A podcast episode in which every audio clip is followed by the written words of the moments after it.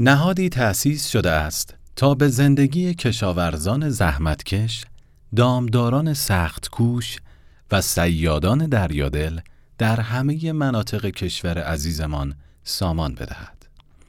اما این روزها عوامل زیادی مثل کمآبی و نداشتن سرمایه زحمت این عزیزان را دوچندان کرده است.